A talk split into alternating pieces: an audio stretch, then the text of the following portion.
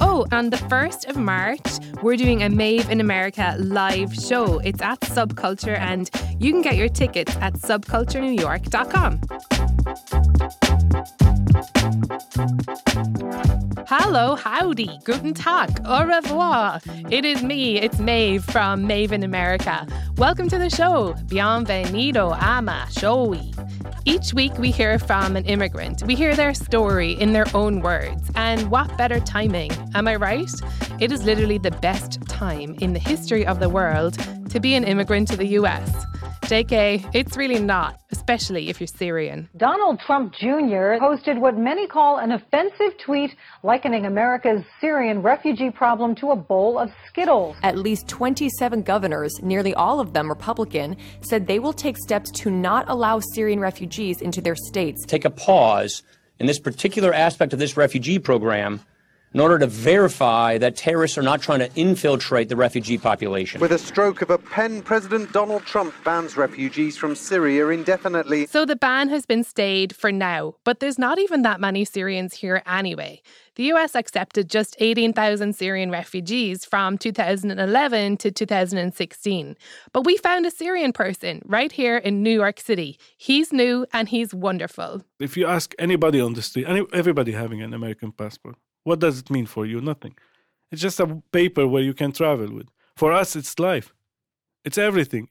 You're going to meet him really soon. But first, as always, I need to check in with my girl Mona Chalabi. She's the dateless data editor of The Guardian US, and she's got some stats for us. Data, please. Data, please. Welcome to the studio. Hi, Maeve. You know, I listen to a lot of podcasts and they say things like, we're now we're in the stewed.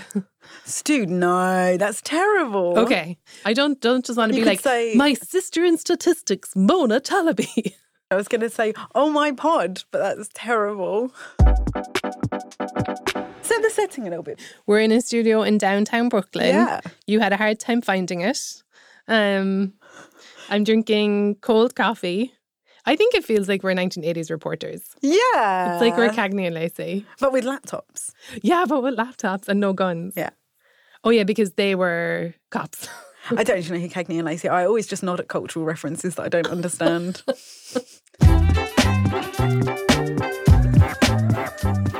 Okay, Mona, I'm a comedian and you're a journalist. But today we're talking about Syria. Now, when a group of children were arrested for scrawling anti government graffiti on a wall in Syria, no one really could have predicted what would follow. Well, the war has now entered its fifth year. The devastation of Syria's civil war, hundreds of thousands of lives lost, millions more forced from their homes, ancient cities and historic sites decimated. As the Syrian government continues to push its offensive in and around the Aleppo area, we've been hearing. I thought what would be good is to just get our facts straight. Mhm. So, do you know how many people have moved? So the first thing I would say is how rare is this person that we have on the show? And the fact is, the fact that they have been displaced because of the conflict is not rare at all. The fact that they have ended up in America is kind of incredible. And now I'm going to give you context on that. Okay.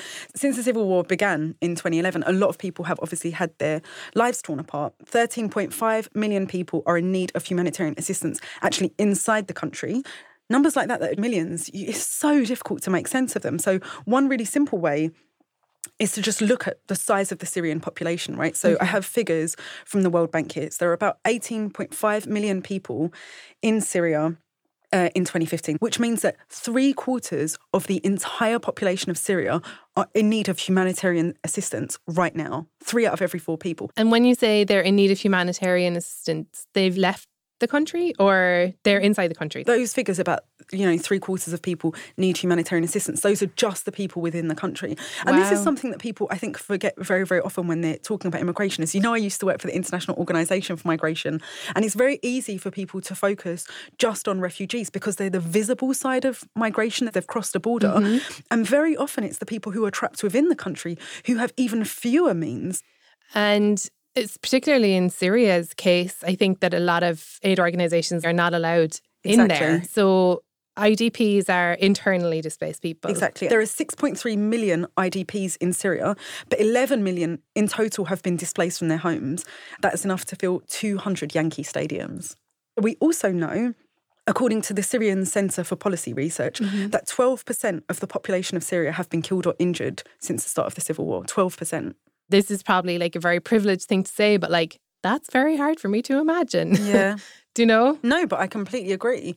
And the only way to imagine it is to think of like one in 10 people that I know being killed or injured. And it's emotionally incomprehensible to me to find myself in that situation. Like, I don't understand how you kind of continue, but people do somehow. We'll get back to Mona later in the show.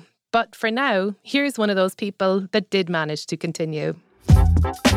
He is six foot one and tons of fun. Honestly, we're around the same age, but he seems like an uncle type to me. Sort of like, you know, someone who'd help you with your taxes, but also be super fun at a wedding. My name is Mohammed Zaza. Everybody called me Zaza. Mm-hmm. Since we have a lot of Mohammeds in my country. In my company, we have like 350 Mohammed. So if you call Mohammed, everybody would answer. So It's a rainy day and I've come to see Zaza at work. He manages an upmarket luggage store just off Fifth Avenue in Midtown Manhattan. It's a super slick place. The staff wear all black clothes and he shows me around this huge showroom. when you when you uh, walk downstairs, you find all the travel accessories that you need. The second floor, which is the biggest in New York City, I believe, for, for luggage business, we carry most of the famous brands. Some of them are exclusive to, to us. And I have Lamborghini as well. It's a $10,000 luggage. It's a bulletproof. I don't know who, who would use it. I can do a demonstration for you. so the Lamborghini is a carbon fiber luggage. And the same material they use in doing the Lamborghini cars. You know the Lamborghini cars? I have It's one. the same. Uh, How did he end up here? Well, we'll find out. But first, I want you to hear what it was like growing up in Syria. Zaza is from Homs, that's a city between Damascus and Aleppo. And growing up under a dictator sounds crazy. His school was super strict, and they even wore green uniforms, kind of like tiny soldiers. at the, an age of nine years, uh, you feel like you're in, in serving in the army. Kids were often beaten for no reason, and self expression, it just wasn't allowed. The fear is the factor that controlling our life. It's only fear. We study because we are scared. We play because we are scared. Uh, we eat because we are scared. And this little army, they had one focus. It's all about the one guy, which is the the leader, which is the president. Uh, the history of the president. How good is the president? Uh, how uh, it's like worshiping the president. Imagine, like at age of eleven, we need to memorize his speeches, and every morning you say the same thing, which is, "Our leader forever is Hafiz al-Assad, and uh, we are the fighters for Syria." when I remember those things, yes, I was a kid, but we used to act like men. And then it was time for the actual army. A two and a half year service is mandatory in Syria for all 18 year old men. And in this two years and a half, they break your personality. Serving means uh, for other countries is to uh, love your country, is to uh, is to respect your country. For us, it's to serve uh, the army by by serving people, certain people. Uh, the whole concept behind this is to control us. So at that point, I felt like I need to leave, and my dream was to study business, and uh, so I, I chose to go to Lebanon. At that point, in order to leave Syria, Zaza had to pay his way out of the draft and agree to stay living outside of the country for at least five years. He worked every job he could find and saved up money for college in Beirut. Moving to a more open society was a huge culture shock. I went through a depression for, for almost like six months because I, I was thinking about buying my freedom, running away from the army, and other people were thinking about what major they would choose in university. Most of the people are having girlfriends, and it's only daydreaming with me. Um, and a lot of people gave up at that stage. A lot of them. And later I would tell you those are the people who started the revolution. After college, Zaza flew up the corporate ladder. He started as a salesman in Qatar for a cosmetics brand, and he thinks his success was in part due to the authoritarian place he grew up in. All these negative things that I talked about from since I born till till age of 24, now I get something positive, Hmm. which is uh, I'm responsible, I'm mature, I know how to uh, lead. So I didn't let anything uh, stop me from from doing uh, the achievement. Even if I have like a small relationship or a love story with someone at that time, it, it has to be serving the goal. They need to understand that that I have a goal that I need to move forward. Very romantic. Yeah. the only thing that pushed me forward is I don't want to go back to that situation where I'm afraid, where somebody controlling my life. But at the same time, I was having a dream to go back to Syria. Hmm. I mean, to go back deep inside, all of us were saying that some something has to change, and we used to talk about that. Like this is not fair. Something should happen. And as we know, something did happen. The Arab Spring happened. It started in Tunisia in late 2010, and back then Zaza was working in Qatar, but he was home in Homs on vacation. So I was visiting my family, and that night I remember it clearly because I felt like a new life started. Because I was watching TV and I saw the Tunisian revolution, and I didn't sleep for two days. I smoked two packs without even noticing, just watching the television and seeing that is this real? Is it happening? The dream was there. I didn't even focus on working, just watching news and see like if it's happening in Tunisia now, it's happening in, in Libya, then now in Egypt, then why it could not happen in my country? you okay? Yeah. I'm just worried about all the cigarettes you smoked and all this excitement. I just remember, I'm I don't know whom to blame, but why it it could have been more easier. Is it the memory of the hope? Yeah, Mm. exactly. This is the word because it's not fair. Like one guy is controlling your life, Mhm. and you see that all the people they just want freedom. I don't know what went wrong. Why it took us like six years now, seven years. I don't know. I don't even understand it.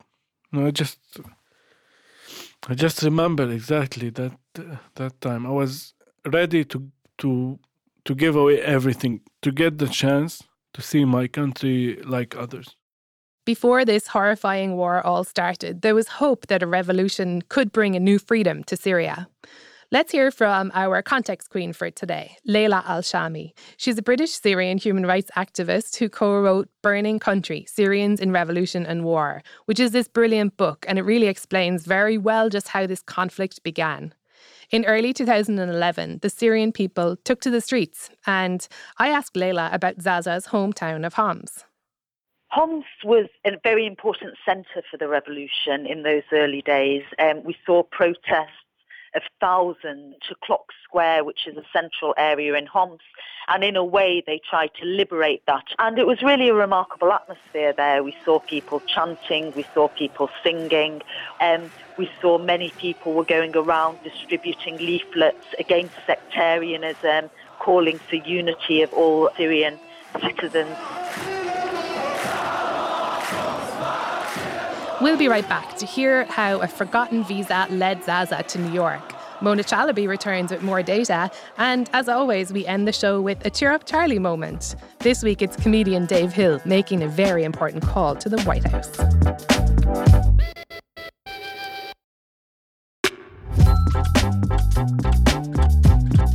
Welcome back, and thank you so much for listening to Maeve in America. Back now to Mona Chalabi. At the top of the show, she told us how many people were forced to leave Syria. And now we're going to talk about where they went. So we've been talking about, say, like how many Syrians the US took. What about Syria's neighbors? I know that there's like huge numbers of refugees in Jordan, huge numbers in Turkey. So there's a huge number in those countries that you kind of tried to say Jordan, Jordan, Turkey, Turkey, and Lebanon. And Lebanon. And basically, one in five people in Lebanon right now is a Syrian refugee because Lebanon's Oh such a small country. Yeah. So proportionally, it's huge. It's huge. Even in Iraq as well. And the thing that's really tragic about Iraq is obviously the country is in a mess in and of itself. And then it's taken in Syrian refugees. Yeah. You know, I had family members who moved to Syria after the war in Iraq. Hmm. So not all of those Syrian refugees are quote unquote Syrians. There was right? a lot of Palestinian refugees, I think, in Syria too. That wouldn't surprise me at all. Mm-hmm. So imagine these people have moved from one disaster and are now being moved again and thinking, where on earth do I go now? Mm-hmm. There are also neighboring countries like Qatar, the United Arab Emirates, Saudi Arabia, Kuwait, and Bahrain, who together offer zero places to Syrian refugees, not a single one. Extraordinary. Yeah. I d- and I don't even think they're offering any kind of public rationale for that. Like, I haven't heard a statement from the United Arab Emirates or from Kuwait, as far as I'm aware, being like, hey guys, this is the reason why we're taking none. It's just like, nope. Yeah, I've kind of heard, you know, oh, we're helping in other ways, like financial aid. But the fact of the matter is, like, it's the people who need somewhere to live. Yeah. Yeah, it's amazing. I'm sure there's a lot of politics behind that, without a doubt. Yeah. Understatement of the year, babe. Mona, thank you. Thanks, Maeve. While his family and friends in Homs were out on the streets, Zaza was back working in Qatar, scheduled to host a conference for Wella showcasing their hair care products, but he was totally unable to focus. and I forget about Wella and the hair products and everything. And I went with 400 Syrian, the first uh, protest we did in Qatar, and I was on someone's shoulders and was shouting. How did that feel? I felt like the first time I can breathe. Uh, It was amazing feeling, amazing, amazing, amazing. Literally, it was the best time ever. The feeling of that that you can speak is amazing. I think they call it freedom. But that freedom, it was short lived. The regime cracked down on the peaceful protests. They shot and they killed them and they arrested hundreds. Here's Leila Al Shami again. Many of those people later turned up and tortured to death. Um, the violence then escalated to firing Scud missiles on residential areas. The regime was also sending in Syrian army soldiers into dissenting communities and conducting mass rape campaigns. we were playing the same role that the people were playing before they start killing us because our friends in Homs would go to the streets and they take videos and our job is to post it on the tvs because assad did not allow any reporters and tvs to go to syria so the only way to tell the right story is through our friends you're doing your job but somebody is losing his life. So uh, you were talking to someone on on on Skype, and we were laughing and, and planning. And the second day, you wake up, you open the news, and you see him dead, and it, it starts increasing dramatically. Every day, 10, 15 from your friends. You feel yourself responsible. Maybe I'm pushing them to do that. If one of my friends dies, it's devastating. So can you explain how is it how does it feel and also how you can keep going day to day? it's two things. First, you feel like you don't want to continue and you blame yourself. But next day, you wake up and you say, if I stopped, then he died for nothing. So you needed to continue. As the situation at home worsened, so did Zaza's situation in Qatar. It came down to paperwork for him. Historically, the Gulf states don't recognise displaced people as refugees, and to apply for legal permanent residency there, Zaza needed a passport. But his Syrian one only had three months left before it expired, and he couldn't get a new one because he was blacklisted by the regime. One of the weapons that Assad used against us is I don't want to give you documents. Come back and serve in the country, serve in the army. So giving you two options either to fight against your family and kill your brothers, or to stay without any identity. About to be stateless, he had to move to make a decision. It's just a decision just to keep us safe. While you, you find people like you from other countries taking decisions based on emotions, based on uh, development, based on career, based on whatever. But our decision was based on safety. We want a place that people can treat us as a human being. Wait, so who's this we? Well, I think Zaz is referring to himself and his wife Reem. She is a Tunisian chemist with a sleek blonde bob. As they say in France, Reem is très chic, and as we say in Ireland, I'm jealous of her. The two met in Qatar, and like every good romance, there was chocolate involved. واحد يحاول يعديها يعني first time when he saw me you know At that time, like I ate a lot of chocolate. Maybe that that's the reason, because I was high. she was coming actually uh, for one year project from France. Yeah. Oh. So I met her there. So before she finished the project, I married her. In the pages of that passport, he found a temporary business visa. He'd gotten it a couple of years previously to attend a marketing conference in Texas, and it was still valid. I spoke to my wife. I told her it's either we will end up in a refugee camp or we'll take this and go. And it was not guaranteed because B1 visa, the officer in the States can, can reject me and send me back home. So it was a risk. Mm. And we took the flight, and it was the longest 16 hours in my life. Seeing all your dreams, all your memories, all your families. Where did you fly to? Chicago. They told us it's a good airport. I remember the 16 hours, seriously. It was like when you when you are in Qatar or in Arabic and Middle East, you still feel that yes, I will see my mother, I will see my father. Mm-hmm.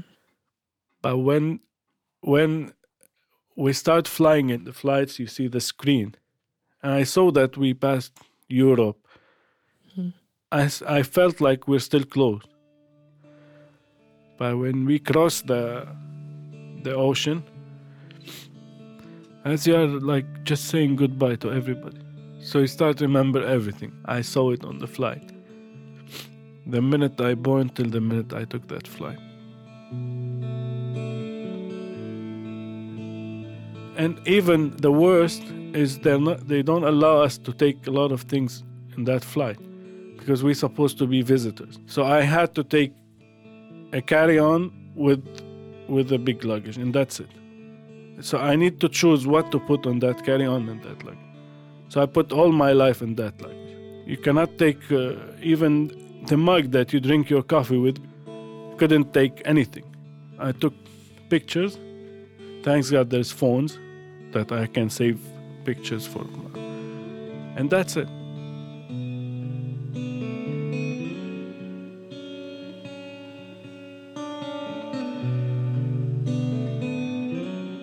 The couple have been here now for just over two years, and Zaza is still waiting on his asylum interview. Until he gets that, he can't travel, which is kind of ironic for a luggage salesman. But for Reem and Zaza, life goes on. Where did you have Kareem? uh, it was November 26 2015 Ah. Springfield, Illinois. Little Simpson. Uh, it was Thanksgiving at that time the day of Thanksgiving That's why we call them Kareem. Kareem means, uh, in English, means gorgeous. Oh.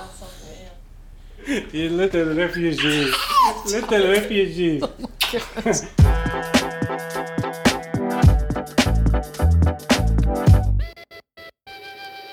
Oh and now, to finish up the show, it's time for Cheer Up Charlie. Cheer up, Charlie. Here is an intercepted phone call made by Dave Hill to the White House. Thank you for calling the White House comment line. Your comment is important to the president. Hi, this is Dave Hill, international superstar and amateur diplomat, calling the White House to leave a message for Donald Trump. Technically, the president president's still trying to get used to calling you that. Kind of like I imagine you probably had to get used to calling Satan your Lord and Master at first. And anyway, I'm calling to make a suggestion. Instead of banning Syrian refugees, you ban Steve Bannon, and not just for the obvious reasons, but also because I can't stand how he always wears random T-shirts under his dress shirts, like he's just come in from raking the leaves or something. Which leads me to my next point: ban anyone who wears a random T-shirt under their dress shirt. I know this might seem extreme, but these are extreme times. Also, ban anyone who rakes leaves. Get a leaf blower. They're way more fun, and everyone knows it. I also want to ban guys named Jeff who spell it Geoff, like G-E-O-F-F. This one's hard for me since I know uh, some Geoffs who are very nice guys, but uh, I'm still sticking to it. I've had it. Uh, I also want to ban wrap sandwiches. Uh, they're just crappy burritos. Uh, no, I'm done. Let me know if you want to talk more about this. Kellyanne uh, has my contact info. Also tell her she left uh, her sports bra at my apartment in 2004. Thanks. Bye.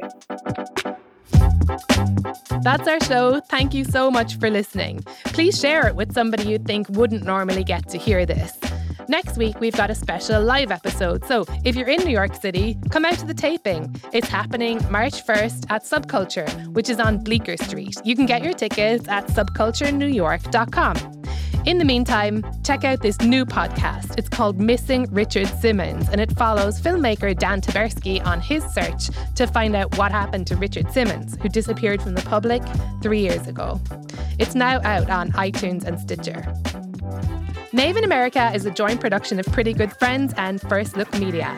This episode was produced by me, Maeve Higgins, and Shayna Feinberg, with help from Erica Romero, Julie Smith Clem, Matt Schiltz, Priyanka Srinivasan, Lital Malad, Nick Bornstein, and Pat Mesiti Miller, who wrote our theme music. The show was engineered by Cameron Drews and Brian Pugh, with music by Sending Letters to the Sea. Special thanks to Maz Hussain and to Ashraf Barista of Mosafar. Thanks too to Jason Dzubow at The Asylumist. A big shout out to Etty Higgins and to our brother Kanan Madi. Check out our Instagram, Facebook, and Twitter at Maeve in America for photos of Zaza, Reem, and their amazing baby boy Kareem. More immigration stories next week.